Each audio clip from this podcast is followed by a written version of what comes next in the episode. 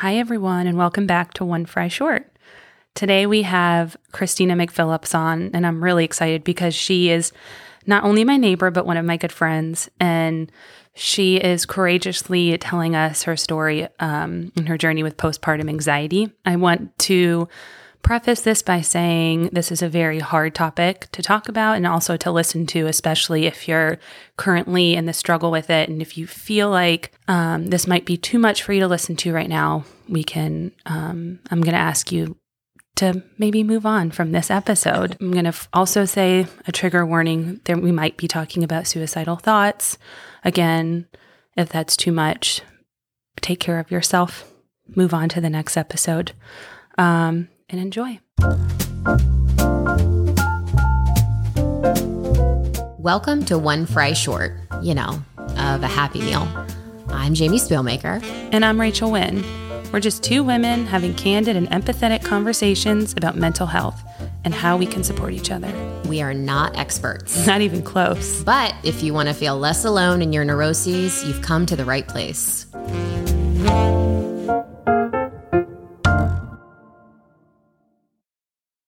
Hello, Christina. Hello, Rachel. I'm so excited you're on. Thanks. It was a really long commute to get here. She jumped from her porch onto mine. it's true. we need to build a tunnel system. We can have the kids do that. Oh, that's a good idea. Yeah. Ollie with his little plastic shovel. Yeah. Ben will run and uh, destroy it. He's the destroyer. They each have their purpose. they do. yeah. Yeah. So, um, Christina moved in the week of the pandemic. Yeah. We moved in March 11th, 2020. And I remember being in our old apartment and scheduling the movers and, and thinking to myself, oh, dear Lord, please don't let them cancel on us. I've got to get to the house. I don't want to be stuck in Yeah. an apartment during this. The timing was impeccable. Yeah, we were really lucky. And then we became friends pretty quickly because we all needed each other. Yes. I honestly think that was one of the perks. Oh, yeah. So we would do um like a circle of patio chairs Yeah. on our on our front lawn. We'd all put the kids to bed. We'd all have our monitors out and then go on the front lawn and have a cocktail and then be out there till like 11:30. We made up our own uh church. Oh, we did. do you remember what did we call it? Oh, my gosh. It had to do with a, uh, oh my God, what's that bird?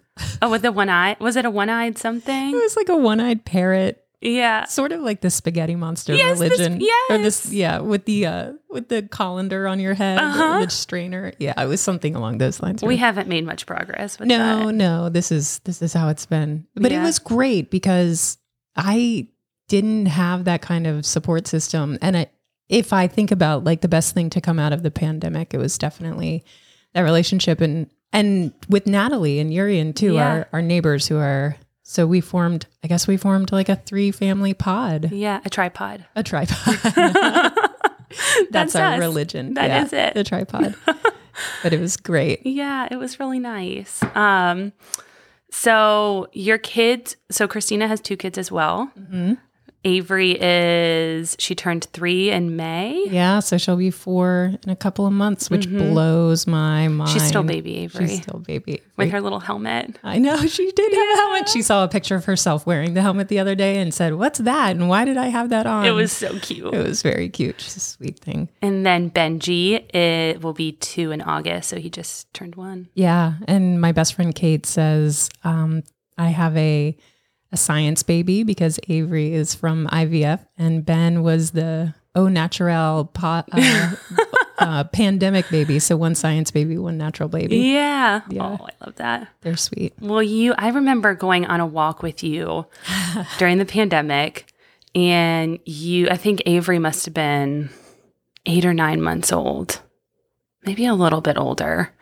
And you were like, I think I'm just going to have one kid. Oh yeah. And I think that's plenty for me. And I joined Facebook groups that were called one, what was it? Like one, and done. One and done. And you were very adamant that you were going to have one kid. I didn't know why quite yet. Yeah. Yeah. I, And then you kind of went into it.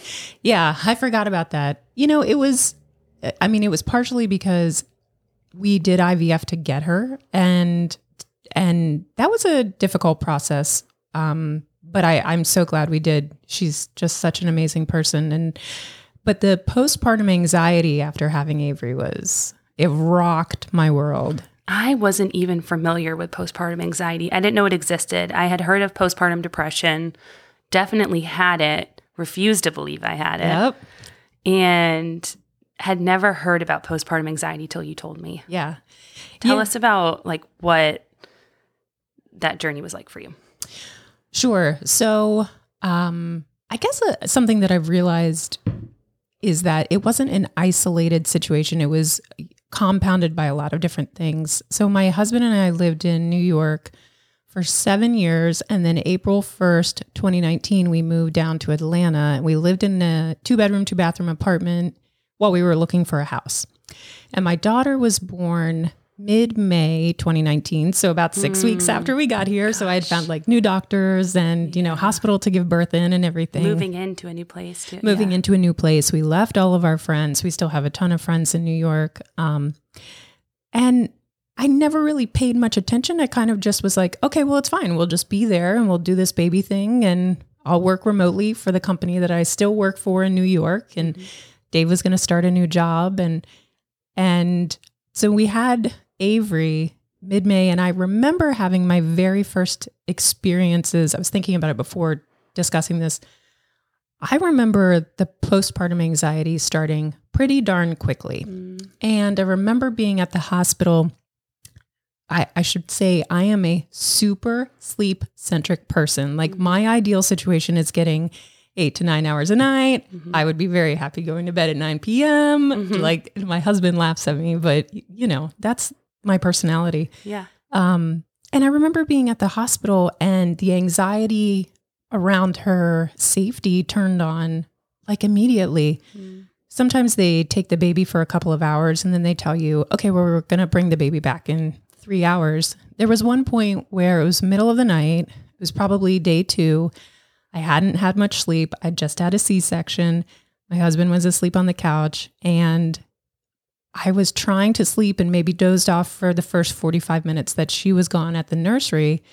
And then I woke up and I counted down the minutes until it got to the three hour mark because I felt genuine fear that she wasn't okay or wasn't going to come back. Yeah. And when the three hour mark came, and then three minutes, you know, into that, and 10 minutes into that, I finally got my C section body up out of bed and went down the hallway to the nursery to make sure she was okay. Yeah. And it was sheer panic. Like there was something wrong with her. And none of it, when I think about it now, none of it makes sense, but I'm in a more relaxed state. She's almost four years old. Um, but there was just this constant fear of something going wrong. Mm. And so that was the first experience and and then we went home um and my husband was able to stay home for about 10 days and that was good. But really around the 3 week mark the lack of sleep set in. He had gone back to work. I was alone with Avery and the anxiety became um unbearable. Mm-hmm. And so the difference between postpartum anxiety, I would say, and regular anxiety is that at almost all times of the day, you feel like you're in an actual emergency situation. Mm. And so it felt like pretend you're like in an office building Mm-hmm. and you're on a high up floor and the fire alarm goes off and you know that there's actually a fire because you see smoke and you start to run down the stairs.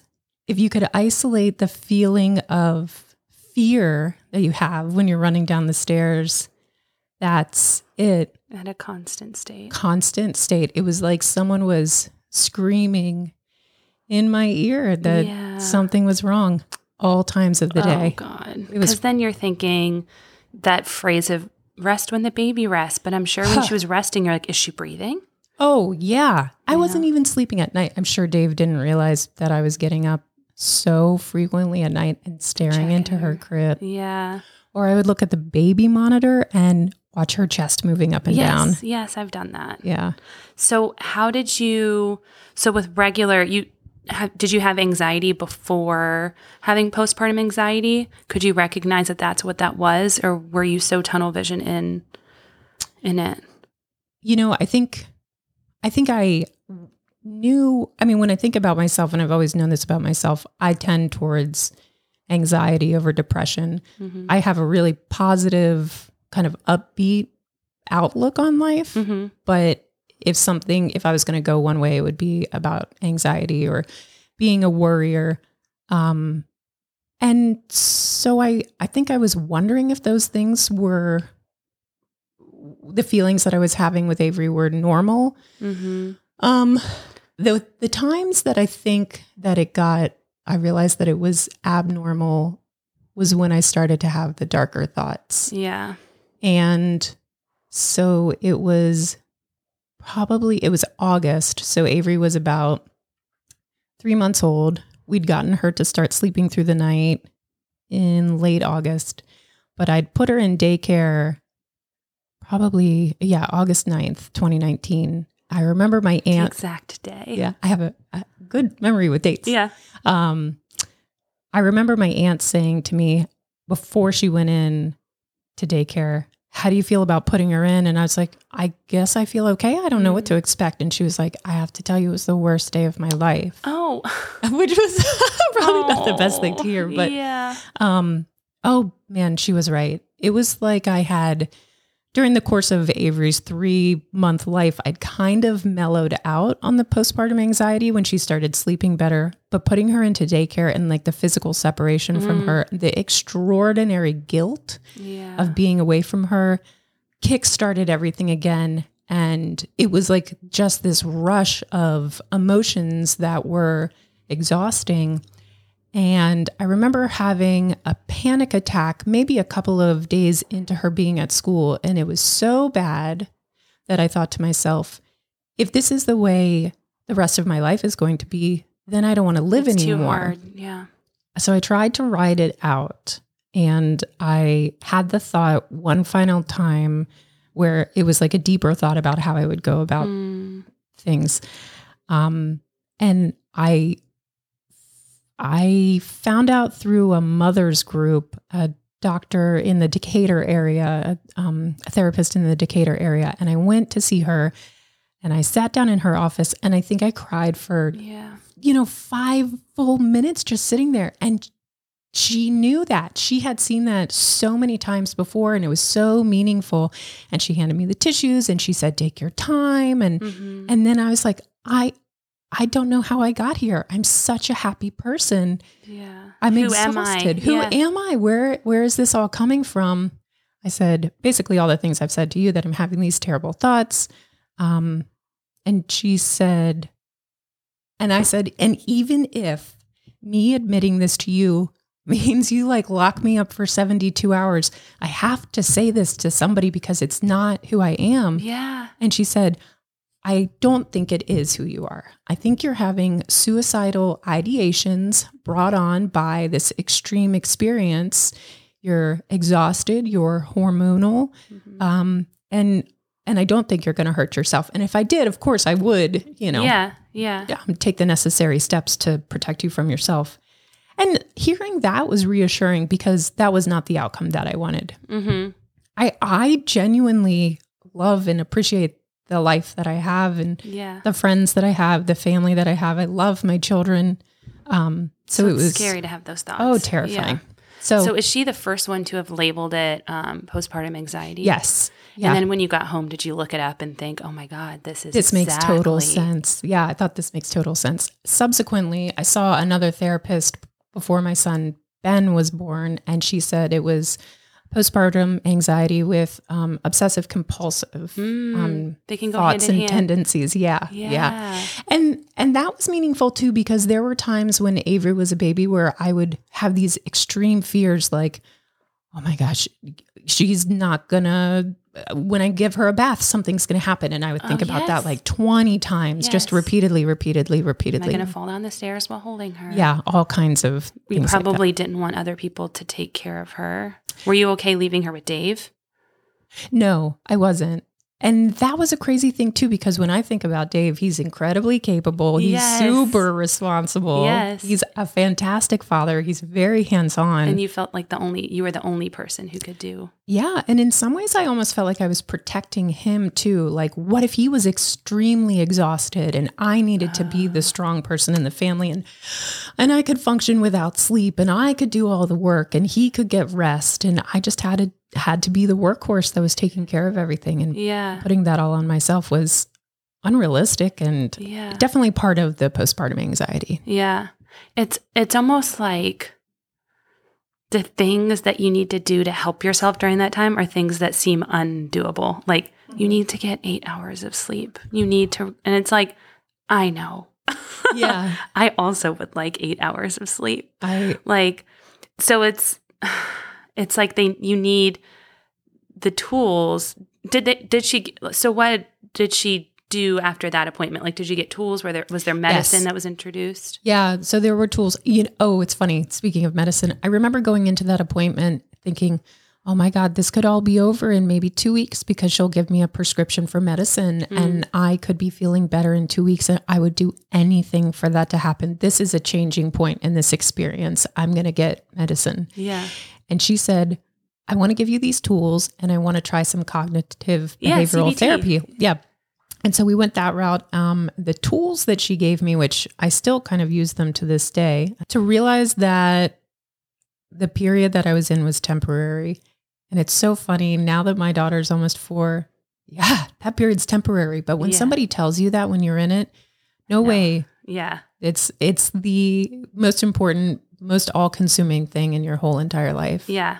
And it's not to lessen it. Right. It doesn't lessen it knowing that it's temporary, but it also helps to know like when you're in depression, you're like, this is it. This is life now. This is my life. and it's not, that's not true. Yeah. It's not always going to be like that, but you sometimes just need help to get out of that. It doesn't just go away on its own sometimes. You make such a good point because I thought the anxiety was the way that I was going to be. I didn't have any mother. other children. Yeah. Yeah. I just thought anxiety was This is parenthood. this now. is what parenthood is. Yeah, like, I mean, it kind of the anxiety about your children doesn't stop; it just lessens, or Yeah. maybe it ebbs and flows. Yeah. And they get easier. You know, when they're little, there are so many things that can happen and go wrong. When they get older, they're taking care of themselves. You're getting better sleep. Yes, Yeah. That's I think every parent has said the same joke when they leave the hospital, which is like, "They're letting me go home They're with this," and that is so sad to me. I'm like, we're all so vastly unprepared yes. for parenthood because we we take all the birthing classes and the breastfeeding classes and all of this, and then afterwards, you're like, now what? Yeah. Yeah. And it helps to have a community around you of people who also are in that same stage. And you didn't have that. You were completely isolated. That's true. I don't think I realized until meeting with the therapist and maybe a year or two had gone by that in a lot of ways I lost my identity when we moved to Atlanta and when we had our daughter. Yeah, you stopped working. Yeah, I did, s- which I love working. Yeah. That's my favorite thing, unfortunately. It's not unfortunate. It brings you a lot of joy. it does. I love the challenge. And then our friends from New York weren't there. Yeah. There was no outlet. yeah. You know, living in New York, you also get a lot of physical activity, and I yes. love to just walk out your door and go get coffee just Yeah. to get the fresh air. And you weren't getting that. No, I definitely wasn't. And that's one of the things that the um, therapist said. She said, You've got to get outside every single day because I was sitting in the apartment with Avery and and I didn't really know where I was. It wasn't like we were You in a really know- walkable yeah. area. So um what else? did I she- interrupted you. Yes. The Oh, yeah. tools that she gave you. She also said, um, okay, so make plans outside of the house. Um, look for mother groups, which I Mhm. did find a few of them, and that was great. How did you find them? Um, Facebook? I think my OBGYN told me about a there was something called like Haven Higgy House. Huga House. Yes, that was in Decatur. Yes, They're, which has- they're reopened. Yes, I did see they're reopened. They're called Bloomst or Yes. Blomst. I'm Mm, so- B-L-O-M-S-T. glad that they were there because I remember meeting a couple of other people during that time, and that was really helpful. Um, you know, it's funny. I remember going to a mom's group. It had like eight sessions, one e- each week for eight weeks, Mhm. and I actually found it kind of triggering hearing other people's stories. Oh, so it wasn't helpful. that particular part of going to the group where it was like group therapy and everybody could sit around and talking about they were talking about the things that were difficult for them. Yeah. I found that really challenging Interesting. hearing everybody else's stuff. Because you thought, oh, is that about to happen to me? It was like I was already so deep in this anxiety that hearing other Mm. people's hard stories made me it was like piling on the layers of Yes. just hearing more and more bad. Yeah. I was terrified. Yeah. at that time. But I loved the free time in that group. Uh, I, I'm sorry, at Haven Hooga House. Yeah. Yeah. I loved just like letting Avery be on the ground, talking to other mothers, getting a cup of coffee. Um, so I I didn't love the the actual um, group therapy all that much, but I can see how it would benefit other people. You know, it's funny in group therapy. Some of the other mothers were saying they were surprised at how well they were doing with the lack of sleep. oh, uh, And I remember not speaking who are up. these people? No. I remember not speaking up because I was dealing with the lack of sleep so poorly. Yeah. It was ruining me. Oh, those people need a separate group. I did. I like, We need to shave off the people who are not being or what? I know, I know. I mean, I guess good for them. Those are the people who are like, my baby slept through the night at six weeks and I didn't even try. yes. You know, good for you. Yeah. That did not happen for me. No, no, it didn't. It didn't. And I remember, I remember meeting a gal there, and I was, we became friends. We went out to a couple of lunches together, and I was so obsessed with the sleep that I wasn't getting that I think the only thing I talked to her about Was was, sleep. We're not friends anymore. She's like, how do I stop texting this girl back? I know. Oh, so no. if you know who you are and you're out there, I'm sorry. I talk about things other than sleep. you know what? When I'm in my funk, I realize the only thing I talk about is my depression. And I'm like, that's why I'm like, don't invite me to parties. I'm not fun. Are we going to talk about depression at this party? are we talking about how sad we are? No? Uh-huh. Okay, I'm going to go. That's like an emo party. oh, for sure. I thrived with the angst years, the late 2000s. Yeah. The Elliott Smith Yeah. Oh, Yeah.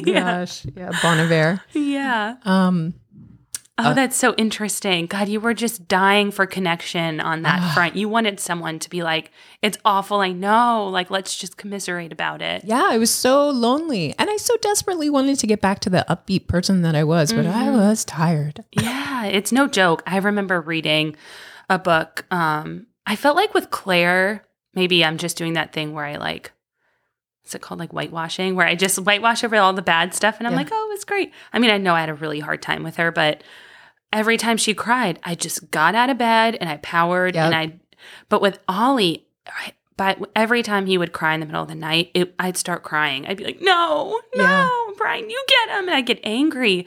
And I would be reading a book to Claire at night, and it was like, night, night, horse, snuggling tight in your barn. And I was mm. like, I want to be a cozy animal in a barn that's tucked in with a blanket. I miss my nights. Like, I want to be like Claire in her dark room with her sound machine and sleep 12 hours. I know. You so desperately, I like reached a point where I was like, it I know this is temporary. Like everyone kept saying, okay, just a few more weeks, just a few more. This is like, just do it. And I'm like, I no, Yeah. like every single night knowing it was happening, it was like it almost broke me. You know, you bring up something so important. And I saw a post about this and I'd forgotten about it because it was the core of who I was during that time. I started having my panic attacks at like two and three o'clock in the afternoon because I, knowing the night was coming. knowing the night was coming, I'd for sure been awake since like 4 a.m. Yeah. And it was the afternoon. I needed a nap so badly.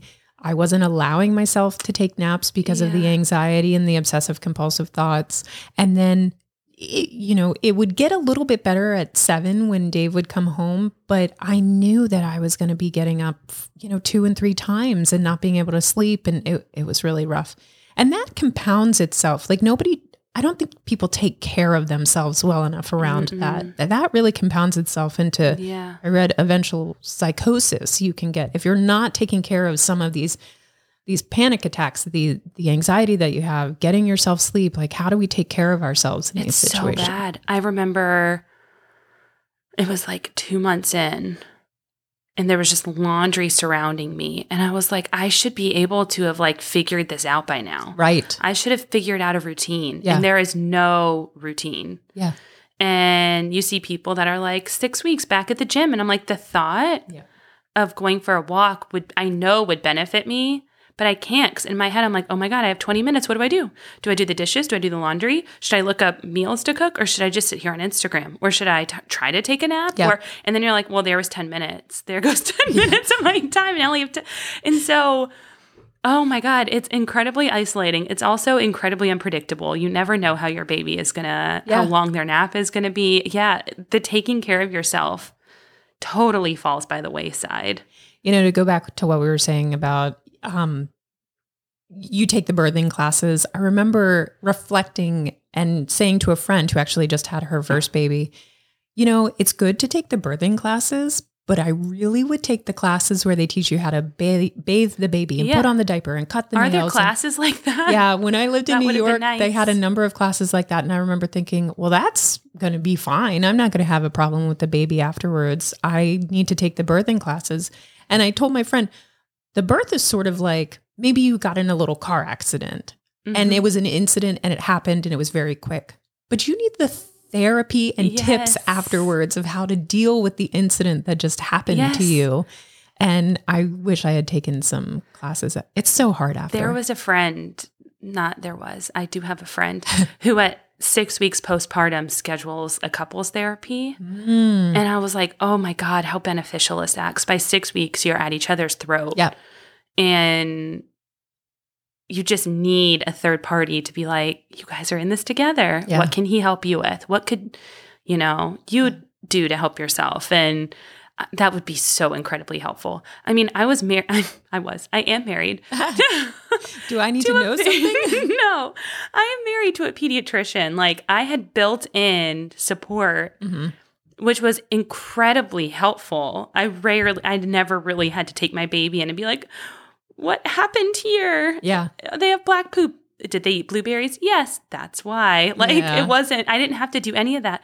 But it was almost harder because I was like, why aren't you panicking with me? Yes. everything is okay. You keep eh, that's okay. That's okay. I feel like a crazy person Yeah. because I don't feel like things are okay. Yeah. You know, and so it was like he I made him change all of the diapers. I made him give the baths. I made him clip the toenail. like I was like I don't know what I'm doing and I'm going to break her. And granted it does get easier with the second. Yeah. And I'm curious what changed your mind from I'm assuming you only wanted one child because you did not want to experience what you experienced postpartum. Yeah, that was a really big part of it. And I want to say to my son, Benjamin, if you're Yeah. listening to this like five years, 10 years on, whatever, you're just the most beautiful very thing. wanted. Very wanted. Mhm. I love you so much. Um, we, you know, we love to travel. Mhm. And as Avery was getting older, she was, you know, 12 months old and she was cool. She was 18 months old and she was super cool. And we were like, I think we're going to maybe hit the road. But yeah, a big part of it was I don't think I can go through that again because I don't know if I'll make it. yeah. Um, and so I remember we actually, when Avery was a year old, this is May 2020, we called the IVF doctor because we had four embryos left.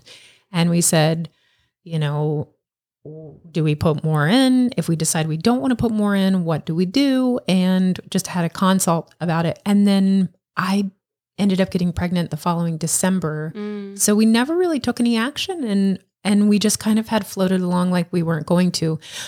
I will say we felt a sense of there was still like 5% of us that really thought we should have another child. We would want another child. I remember you saying that Ollie was such a beautiful addition to the Mhm. family and that you really love him. And I feel that way about Ben a Mhm. 100% now. Um, he's just such a beautiful Oh, person. he's so sweet. He's very sweet. When I would conceptualize going through a pregnancy and then coming out the other side and having a newborn, I was thinking that I probably wouldn't make it. Mm. But there was a big difference between the two. And it was that I got myself into therapy two months after I found out I was pregnant. Mhm. I spent February through August 2021 in therapy once a week, preparing for Ben's birth. Mhm. And the time after that, um, I learned so many things about myself. Yeah. And one of the things that I found out was that I it was postpartum anxiety with the obsessive compulsive thoughts. Mhm. We talked about the obsessive compulsive thoughts relentlessly in the Obsessively? Obsessively. yeah. I think the therapist was like, okay, I hope we're I hope this really helps because we really are talking about the subject a lot. But we would talk about the bedtime routine. We would talk about, you know, I had to make sure everything was set up before the bedtime routine. I had to if I didn't want to do a bath one day, that was okay. That wasn't the end of the world. The baby would probably sleep through the night. All of these things. Yeah. Um, and and it helped so very much. We also found out that I have some trauma in my childhood, and that probably contributed to my fears and the postpartum anxiety. Um, I had a big hand in raising my younger brothers. And I remember one of the first sessions with the therapist that I saw before um, my son was born. She said, "Well, I can see why you had postpartum anxiety and why you feel feel fearful about having another child. You've already raised two children in some ways when you were Mhm. younger, Mhm. and that was so like something I had never thought about. Yeah. Like I, that opened my mind so much. I was like, wow, I." I never really thought about it as raising children. I just thought I was kind of their big sister there all the time. But yeah, there was a lot of responsibility put a on bit of me. your identity was unlocked. It was it was fascinating. So, um, God, I love therapy for that reason. yeah, she saw something that I had never seen. I mean, I'm I'm almost forty. I had this conversation when I was 38, Mm-hmm. and she in one one session was like, "Well, yeah, here's here's a you know an indicator as to why you feel the way you do," and Yeah. so it was it was fascinating. Um, and so I feel like with the second pregnancy and second birth, I set myself up for success, mm-hmm. and I Did took all the work. I did the work, and I I wish that other people would think about themselves. You know, we spend so much time setting up the nursery and getting all the cutesy little Mhm. stuff. Not an, a tiny bit of that matters. Yeah. None of that matters. What really matters is you yourself taking care of yourself because the best version of yourself is going to be the best Yeah. I I remember Glennon talked about this, but like there's this myth that like motherhood is martyrdom. Mhm. And look what a good mom she is. She's giving all of herself for her kids. She's putting everything before herself. And it's it's just not it's not a helpful image to have Yeah. because God, I'm a much better mother when I have a few hours to myself in the day Yeah.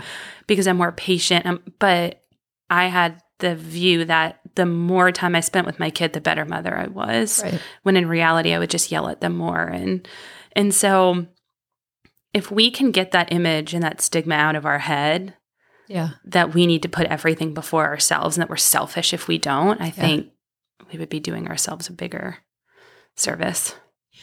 It's so true. And one of the things I found out through the first woman that I saw, the first therapist I saw when I was having the suicidal thoughts was I need to get out of the house, Mhm. but I also love exercise. And I've Mm. always loved exercise. And living in New York was was about exercise. It was we were walking places and um, You just move your body so much in so New York. much, so much. And that was something that I went back to when Benjamin was born, probably Pretty quickly. very quickly. And it was for my sanity. Yeah. And I very quickly felt so thankful to have the opportunity. The the kids' daycare is right next to the gym, the one I was going to at the time. And I could drop them off and then I could go sit on a spin bike. Now, I'm not telling you I was spinning very well, and I'm not the best spinner. I'm actually a shitty cardio person. I really Same. don't do well at that. But it was time for me. Mhm. It was exercising my thoughts. When I go to exercise, I my brain goes somewhere else for 45 minutes and it works through all the problems and I pop out the other side better Mm. and I sleep better at night and I feel like I got my time and and so that's what I do now. Like I try to go 3 and 4 days a week and it helps me Yeah. be a better person. Yeah, that's good. Yeah. And you you took that time for yourself and I'm proud of you. And the difference is that you had alone time. You let yourself have alone time and you didn't when you had Avery. No way. Yeah. it would have been inappropriate for me to go get alone time away from her, I would have been a bad parent. Yeah. And that's not fair God, to me. Not helpful. Yeah, No. not a helpful thought. I, um, Christine and I are both members of this Facebook group here in Atlanta called the Mom Posse. And if you're someone who just had a baby um, and you're feeling isolated, we're not meant to feel isolated. We're not meant to raise babies alone. Yeah. We're meant to have a village around us. The Mom Posse is a great online village, and there's places like we just said, like the Haven Hookah House turned into, I think, Bloom, Bloomst. Bloomst Yeah. in Decatur. And then there's the Bunny Hive here Yes. in Chamblee, which I wish I had. I raised Ollie during the pandemic. Yeah. So we didn't, I didn't have anything like that. And I did stuff like that with Claire at Gymboree. And it's just to be with other moms, to get out of the house, to dress yourself, yeah. it just feels so good. It does feel good. and it's very necessary. It takes a village. I'm glad you're part of mine. Oh, I'm so glad you're part of mine. I mean, and I think a big reason that having Ben was so easy was because I could go to you and Natalie and we could have a Mhm. girls' night or we could go for a walk or something like that. And we could commiserate. There was no one else. And I think we should get away. I think part of setting yourself up for success when you're having a child is, yes, potentially seeking therapy, thinking what you're going to do for yourself after the baby is born, you know, Mhm. getting back to your favorite things. And I'll pause and say, I actually remember saying to Dave four ish months after having Ben, it's time for us to get back to the things that we loved and who we were before we had kids. Mhm. You love playing hockey. And if you want to play hockey, I think you need to go back and do that. Yeah. I loved doing, you know, whatever kinds of things. I love doing traveling. It's time to go back to the people that we were before kids. And I think our kids will benefit from that. But the main thing I was going to say is, you know, we we have this like nuclear family identity where it's it's us four against the world. No Yeah. way. I Yeah. I remember saying to the therapist when I was having postpartum anxiety, you know, all I want to do is just go get a cup of coffee. And she was like, if you had lived a hundred years ago, you would have, because you would have had your mother and your aunt and your Mhm. cousin to watch the baby while you took a nap or went to get a Mhm. cup of coffee. We weren't meant to be in this isolated Yeah. nuclear family situation. We need to be parts of villages and Yes. and you're my village. No, thank you. Yeah. Thank you for being on. Yeah, you're absolutely welcome. Vulnerable and courageous and brave and all the things. Oh, well, I um thank you for doing this. Yes. And I want to reiterate we um, also say this in our outro song, but if you need help, immediate source for that is calling 988. Um, and also, I think it's psychology.com. You can type in your zip code and you are able to find um, a th- it's like a dating site for therapists. You can go through and find who you want. I have a few resources. Feel free to reach out to me privately for people that I've gone to that are focused on um, postpartum. And um, we are here for you if you need anything. Thank you. Thank you, Rachel. Congrats, you made it to the end of our show. If you liked it, please share it with your friends and leave a review. If you didn't like it, don't worry about it. It will only cause us to spiral. We also want to reiterate that we are not experts, but please do call or text the people at the new mental health hotline at 988 because they are. Join in on the conversation on our Substack page at One Fry Short Pod. See you there.